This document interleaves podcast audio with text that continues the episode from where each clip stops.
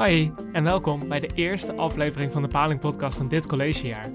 Om dit jaar goed af te trappen, hebben we voor deze podcast ieders favoriet onderwerp gekozen. Seks. Met de hulp van twee experts van de GGD zullen Chris en Camille meer te weten komen over seks, voorbehoedsmiddelen, SOA's en nog veel meer spannende dingen. Hoi lieve Palingen en welkom bij onze Paling-podcast. Vandaag gaan we het hebben over seks. Ja, niet zomaar seks, maar twee seksexperts van de GGD. Namelijk Vita en Bas. Vita, zou je jezelf kunnen voorstellen? Ja, zeker. Hi, ik ben Vita. Ik werk bij de GGD Amsterdam. Ik heb mijn promotie gedaan over HPV. Het virus dat onder andere cervicale kanker veroorzaakt. En daarnaast ook over pre-exposure prophylaxis. Wat een pil is dat helpt om een HIV-infectie te voorkomen. En ik doe nu mijn postdoc bij de GGD en ik focus me nu ook op gonoreu, op chlamydia.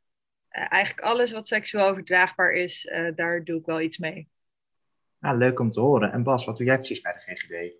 Ja, ik ben arts bij de SOAPOLI. En daar doe ik vele consulten binnen de seksuele gezondheid op een jaar. Ik superviseer daar ook en daarnaast doe ik ook onderzoek naar PrEP. Dat is dat pre-exposure prophylaxis waar Vita het net ook over had. Leuk. Ja, we willen het met jullie vandaag over verschillende onderwerpen binnen het onderwerp seks hebben. Namelijk welke SOA's komen er veel voor onder de studenten. Maar dan ook natuurlijk de anticonceptie. Hoe kunnen de SOA's misschien helpen voorkomen? Ja, dat is natuurlijk allemaal een beetje negatief misschien. Dus we willen het ook graag hebben over de positieve aspecten van seks. Dus laten we lekker beginnen met het eerste onderwerp. Ja, dus inderdaad, welke SOA's komen het vaakst voor onder studenten? En dat is eigenlijk ook wel gelijk de eerste vraag. Welke SOA's zijn dat nou eigenlijk? Ja, er zijn er twee. En Vita weet de details, maar dat zijn chlamydia. En het virus dat genitale wratten veroorzaakt. En dus uiteindelijk ook kanker van de baarmoederhals. Dat is de cervix. En dat zijn de twee meest voorkomende. Ja, ik denk chlamydia komt het vaakst voor, zeker onder 25 bij vrouwen. Daarna neemt het wel weer wat af. En ook onder jongens komt het nog wel vaak voor. En ik denk bij chlamydia is het natuurlijk gevaarlijk dat het bij vrouwen geen symptomen geeft. Bij mannen weet ik even niet uit mijn hoofd, maar wel vaker, dacht ik. Ja, ongeveer 30%, 10 tot 30%. Ja, en bij vrouwen kan het wel echt erge gevolgen hebben. En het komt gewoon veel voor. En genitale wratten zijn voornamelijk erg vervelend. Verder niet gevaarlijk of levensbedreigend. Maar gewoon erg vervelend. En ze kunnen lang bestaan. En het HPV-virus kan natuurlijk ook andere gevolgen hebben. Zoals wat Bas zei, cervicale kanker of andere genitale kanker. Anuskanker. Dus HPV is een erg naar virus wat een hoop kan veroorzaken. Wat ook vrij zeldzaam is, maar ook voorkomt, en dat is ook kanker door HPV en ook door seks vaak veroorzaakt, is keelkanker. En keelkanker zie je wel eens en heeft op zich een goede prognose als je er vroeg bij bent. Kan goed geopereerd worden, maar als je er laat bij bent, is het ontzettend invaliderend en met verschrikkelijke operaties te gevolgen daarvan. Dus dat is zeker een belangrijke SOA. Ja, en hetzelfde voor cervicaal, anaal en peniel natuurlijk. In het ergste geval moet de penis operatief verwijderd worden of de anus operatief verwijderd worden. En dat zijn niet dingen die... waar je aan denkt op jonge leeftijd. Nee, zeker niet. Maar neemt het aantal SOA's de laatste jaren juist toe? Of zien we een afname in het aantal SOA's in het algemeen gesproken?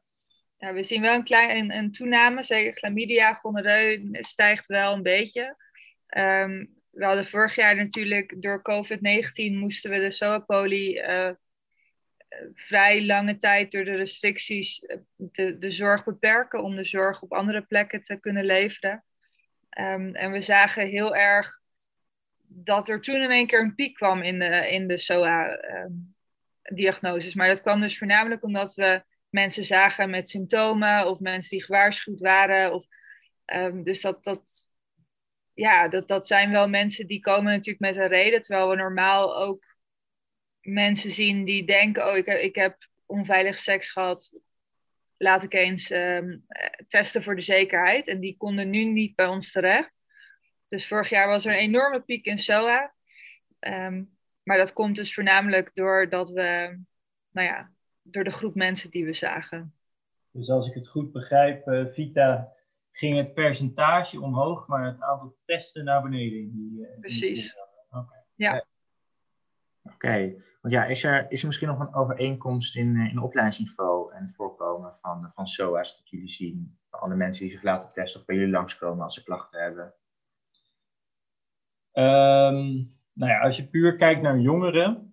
Je hebt een heel mooi rapport uit 2017 inmiddels. Wordt wel binnenkort ververst. En daar hebben ze inderdaad naar gekeken. En dan zie je dat er...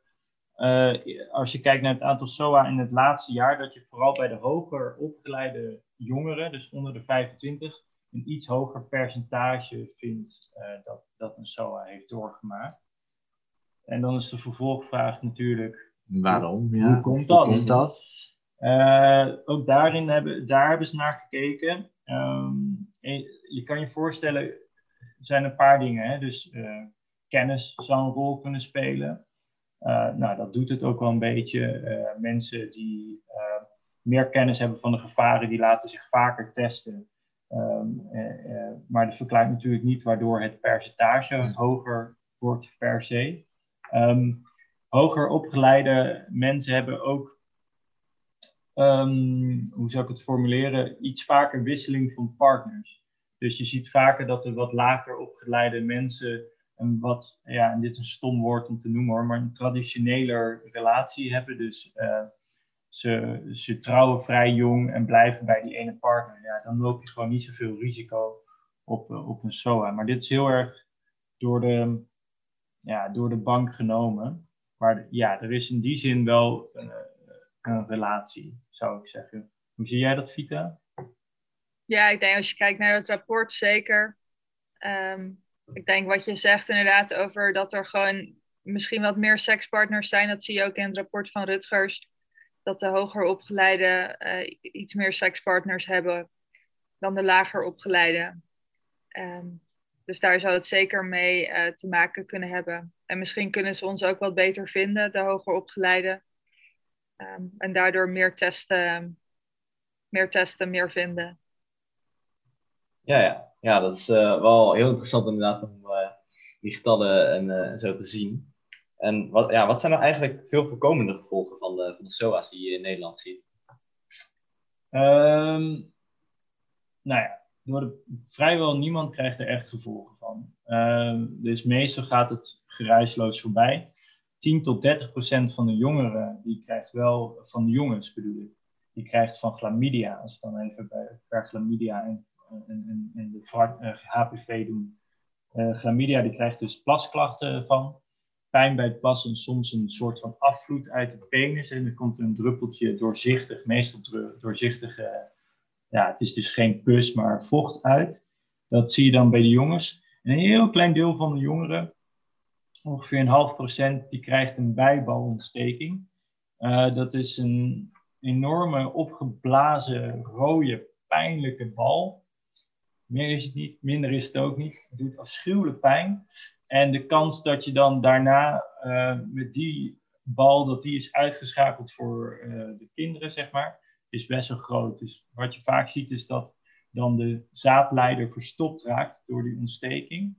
En dat je vanuit daar dus geen sperma meer kan krijgen naar je penis. Je hebt natuurlijk 2 ballen, dus meestal niet zo'n groot probleem. Maar ja, wel een probleem. En bij de vrouw, als ik het voor chlamydia even eerst doe, je ziet daar ook klachten bij, maar die zijn vaak verdekt. Vrouwen hebben natuurlijk van zichzelf al wat meer vaginale afscheiding. En daardoor zie je vaak niet zoveel klachten. Of lijkt het in ieder geval zo. En ook daarbij bij de vrouwen is ongeveer 0,5% dat ze een ontsteking krijgen van de eileiders. En wat daaromheen zit, de eierstokken zeg maar.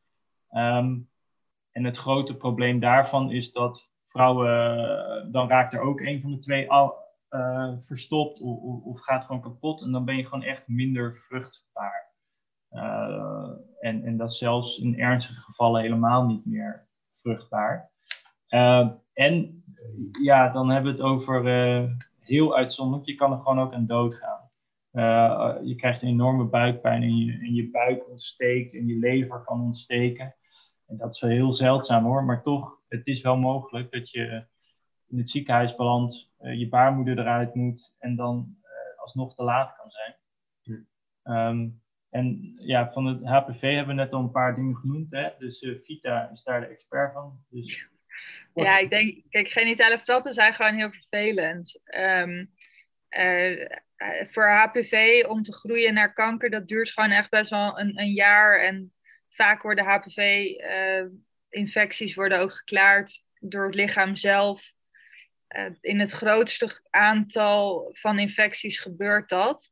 Je hebt echt een persistente infectie nodig van een hoog risicotype om dan door te groeien naar kanker eventueel. Dat is echt een heel klein percentage wat dat doet. Ik denk, we hebben het nu gehad over chlamydia en gonoreu. Dat zijn gewoon de meest voorkomende SOA's en HPV onder heteroseksuele mannen en vrouwen. Ik denk als we kijken naar mannen die seks hebben met mannen, naar syfilis en naar HIV en naar... dat zijn natuurlijk, daar kunnen heel erg gevolgen aan zitten. Maar het meest voorkomende SOA die bij heteroseksuelen, ook jonge mensen voorkomen, is een heel klein percentage toch, wat uitgroeit tot echt erge gevolgen. Heel klein. Ja, echt mega klein. Ik geloof dat we voor HPV, voor cervicale kanker, dus baarmoederhalskanker, is nou, de grootste groep. Bijvoorbeeld anuskanker is tegen de 1 op 200.000 uit mijn hoofd. Ja, dat... En ook dat is voornamelijk onder HIV-positieve mannen die seks hebben met mannen. Dat is echt klein percentage. Peniele kanker is nog kleiner. Oraal is ook nog kleiner. Dus dat zijn echt kleine percentages. Ja. Dus dat... en het wordt hopelijk ook steeds kleiner door vaccinatie en door de screeningsprogramma's wordt het hopelijk dat percentage ook steeds kleiner. Helpt vaccineren dan? Ja, zeker. Ja. Ja, nee, wij vaccineren natuurlijk met Cervarix. Dus het vaccin wat beschermt tegen HPV 16 en 18. Dat zijn de twee types die het meest geassocieerd zijn met kankers. HPV 16 is verantwoordelijk voor het grootste gedeelte van anuskanker. HPV 16 en 18, grote spelers, ook cervicale kanker. Of de grootste spelers. Ja, en het helpt heel goed. Het zijn hele goede vaccins. Het zijn van de beste vaccins die we hebben. Weinig bijwerkingen. Het werkt heel goed. We gaan vanaf volgend jaar ook jongens vaccineren. En we gaan jonger vaccineren. Dus we hopen heel erg dat de vaccinatiegraad dan ook omhoog gaat. En dat we dus meer jongens en meisjes kunnen beschermen tegen deze kankers. Want het is gewoon rot. En daarbij hebben we natuurlijk het screeningprogramma waar de opkomst niet zo heel hoog van is helaas. Vanaf je 30ste word je daarvoor uitgenodigd. Dus ook ja, dat... Screeningprogramma is bedoeld om het op een vroegtijdig kanker op te kunnen sporen of het voorstadium op te kunnen sporen. Maar helaas is het opkomst nog best wel laag. Dus ook dat hopen we dat als dat omhoog gaat, de vaccinatiegraad gaat omhoog, dan kunnen we heel veel bereiken met het HPV-virus en de kankers die daarmee geassocieerd zijn. Dat is in ieder geval heel fijn om te horen dat we een goed vaccin hebben, dat goed werkt en dat we daar misschien het HPV mee kunnen uitroeien. Klinkt misschien een beetje groot genomen. Nou, dat is het doel. Dat is het doel van de WHO, om cervicale kanker te elimineren. En met elimineren bedoelen ze daarmee niet helemaal de wereld uithalen, maar daarmee een incidentie bereiken van onder de zoveel. Ik weet niet uit mijn hoofd hoeveel ze willen bereiken. Maar in ieder geval laag genoeg om dat dan te elimineren. En dat is het grote doel. HPV, cervicale kanker, is de enige kanker die we de wereld uit kunnen helpen. Dus ik denk dat we dat moeten nastreven. Ja, dat is inderdaad heel mooi als we dat kunnen bereiken met z'n allen. Dat is eigenlijk ook een soort vorm van een SOA tegengaan. Want om nu door te gaan op het onderwerp tweede anticonceptie. Dit was eigenlijk ook een klein voorbeeldje van. Maar wat zijn echt populaire anticonceptiemiddelen onder studenten in Nederland? Condooms? Ja. En? By far of? Condooms, de pil. Ik denk dat heel veel mensen condooms helemaal niet zo heel chill vinden. Maar het wordt wel veel gebruikt. De pil en spiraal zag ik dat omhoog gaat, maar wel bij een wat latere leeftijd, toch? Als ik het goed... Ja, wat je vaak ziet is dat meiden, waar op dit moment toch voornamelijk de keuze bij ligt, in de huidige setting, dat die in de eerste instantie kiezen voor de pil. Dan worden ze er op een gegeven moment klaar mee en dan zijn ze er gek van en dan gaan ze over naar een spiraal of een ander hormoonhoudend device. En meestal het spiraaltje. En nu zeg maar condooms en de pil zit allebei rond de 70% gebruik. En het spiraaltje is 11%. Dus dat zijn de verschillen. Zit er dan een stijging in het gebruik van een spiraaltje? Zien jullie daar een trend in? Of is dat echt gewoon eerst beginnen we met de pil en daarna zijn er veel meiden die switchen naar een spiraaltje toe? Ik denk met leeftijd. Ik denk spiraal is ook wel misschien wat enger. Er moet natuurlijk wel echt iets in de baarmoeder. En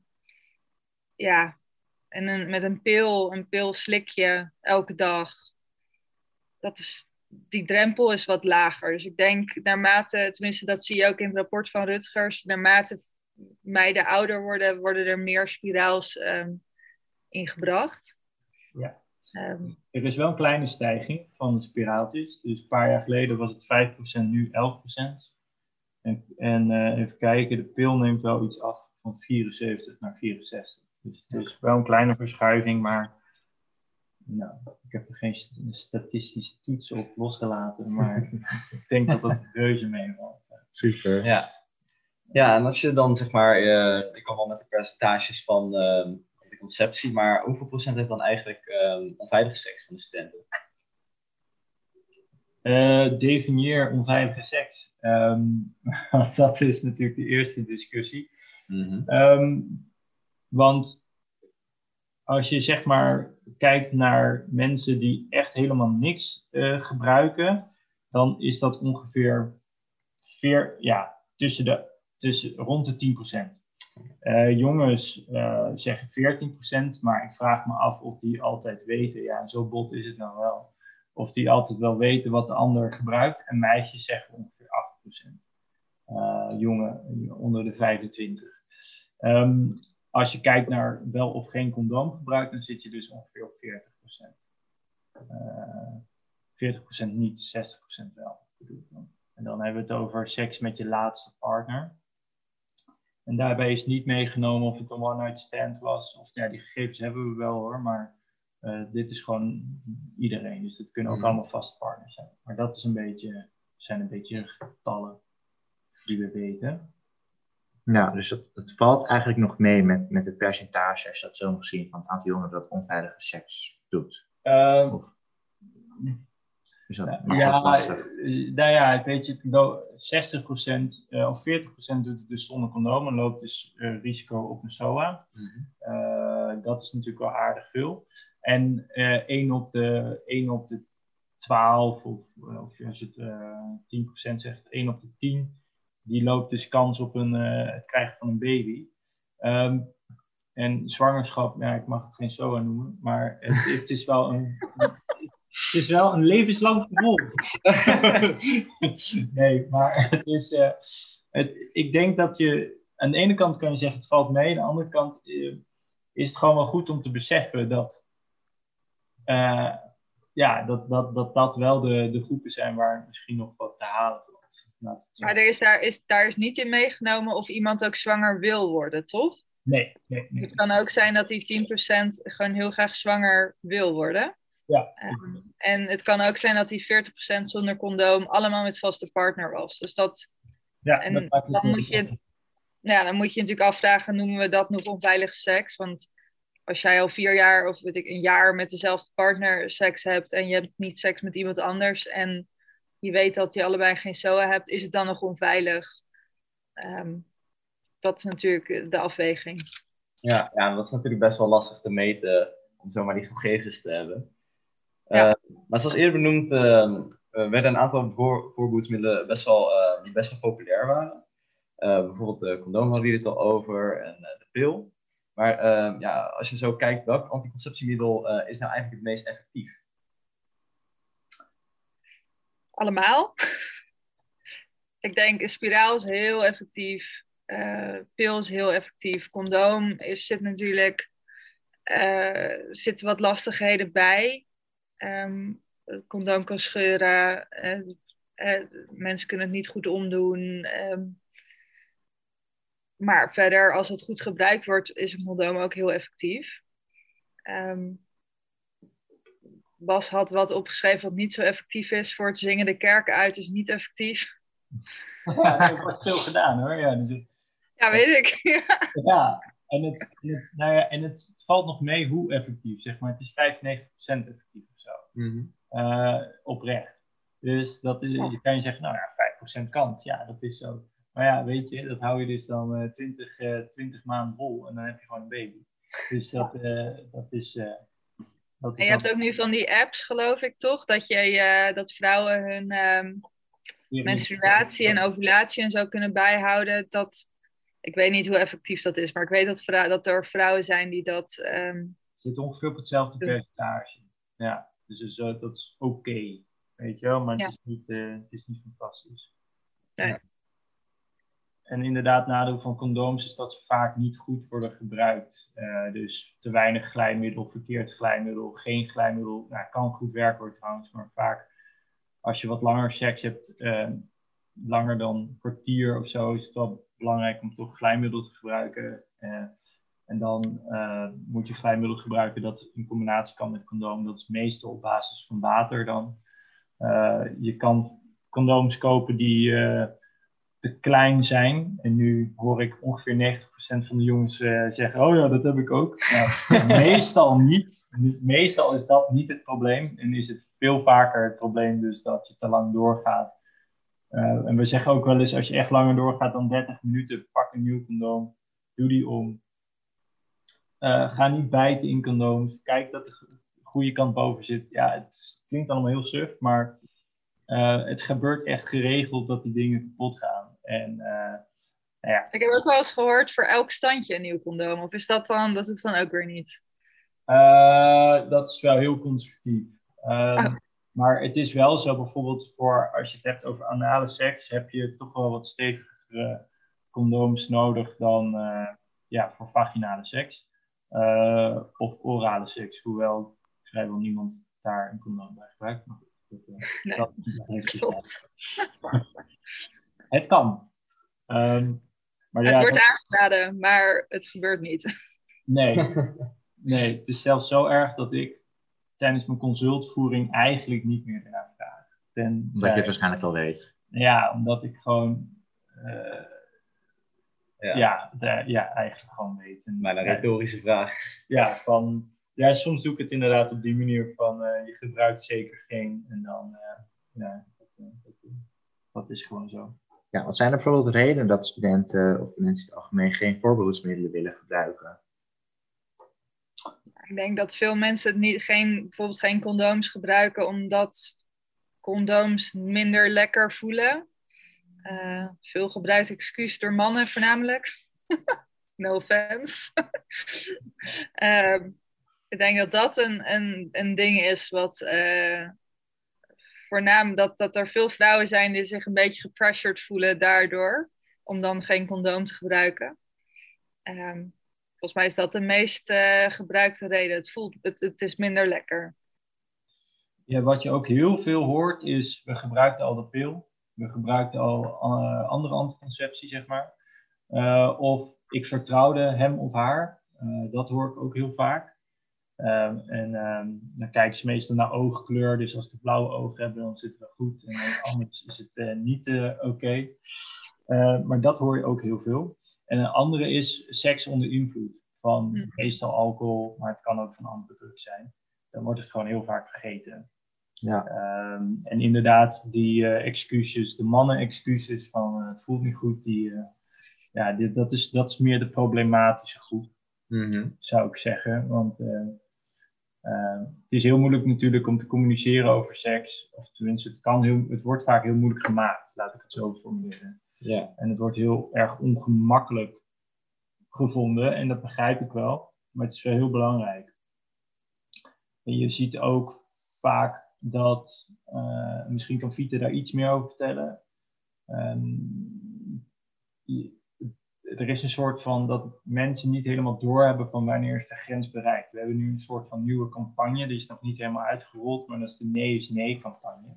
Misschien kun je er iets meer over vertellen, Vita, niet per se over die campagne, maar over het idee daarachter van wat bedoelen we met informed consent bij seks en dergelijke. Geef even een voorzetje alsjeblieft. Wat ik eigenlijk op doe, is dat je vaak ziet dat mensen in de seks, zeg maar, een beetje gaan pushen. En dan wordt een nee uiteindelijk een ja, en dan blijft er één iemand achter, meestal het meisje, die zich te rot over voelt.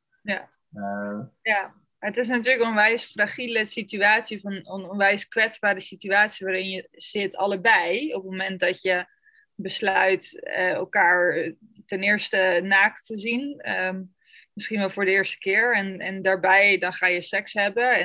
En de een vindt dit lekker en de ander vindt dat lekker. En hoe ga je dat met elkaar communiceren?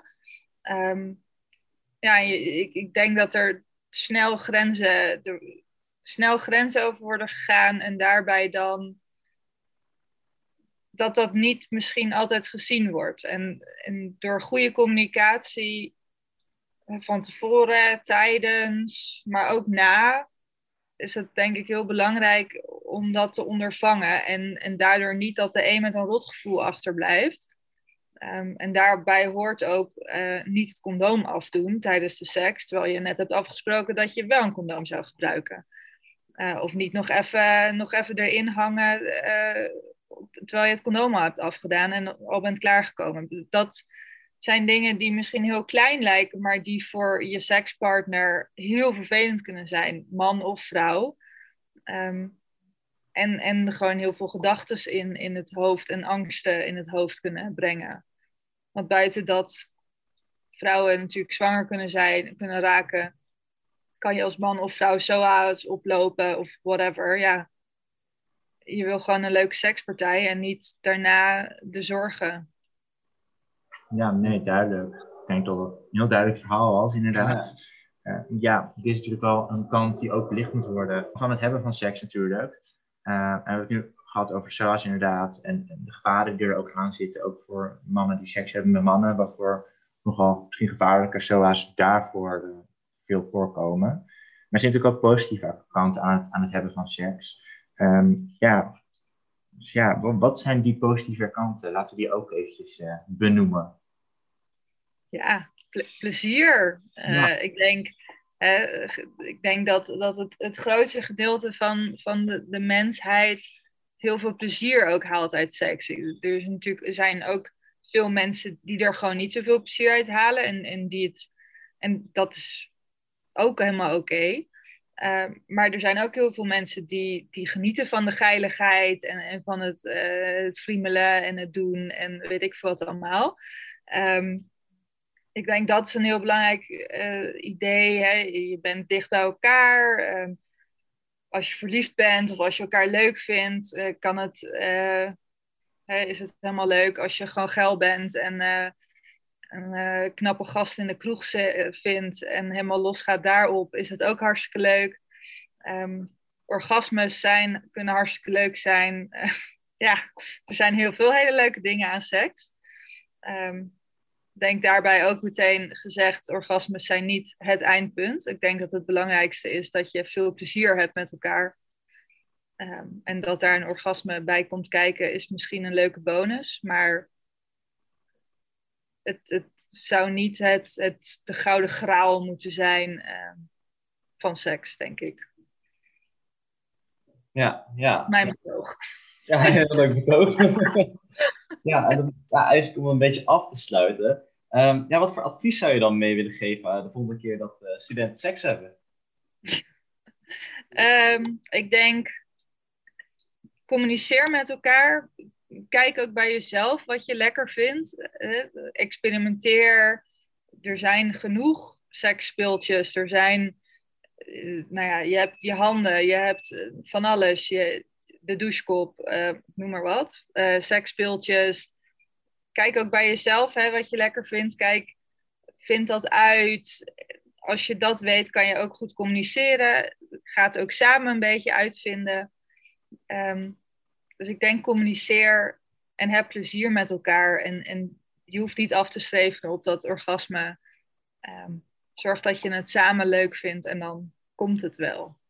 Heb jij nog een gouden tip, Bas? Ja, nou ja, ik sluit me daar helemaal bij aan. Het is gewoon heel belangrijk bij seks dat je gewoon prima vindt wat je zelf leuk vindt om te doen. Dus het maakt niet uit wat je leuk vindt. Als je op de kop seks wil hebben, dik prima.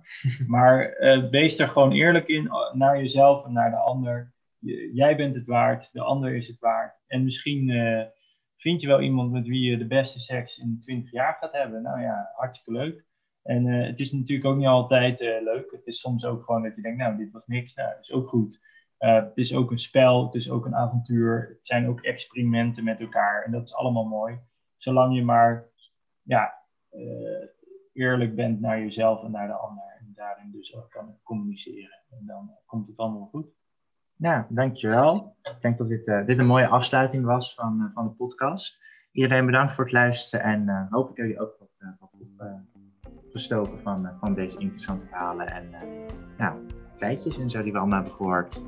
Ja, heel erg bedankt Bas en Vita voor het aanwezig zijn. We hebben erg veel geleerd en ik vond het een hartstikke leuk gesprek. Ja, graag. Dank voor de uitnodiging. Dat was erg leuk. Dat was het dan alweer voor de Paling-podcast van deze maand. Vond jij deze aflevering nou grappig, leuk, interessant of gewoon wel oké? Luister dan ook naar onze vorige afleveringen met de leukste onderwerpen en de gaafste gastsprekers.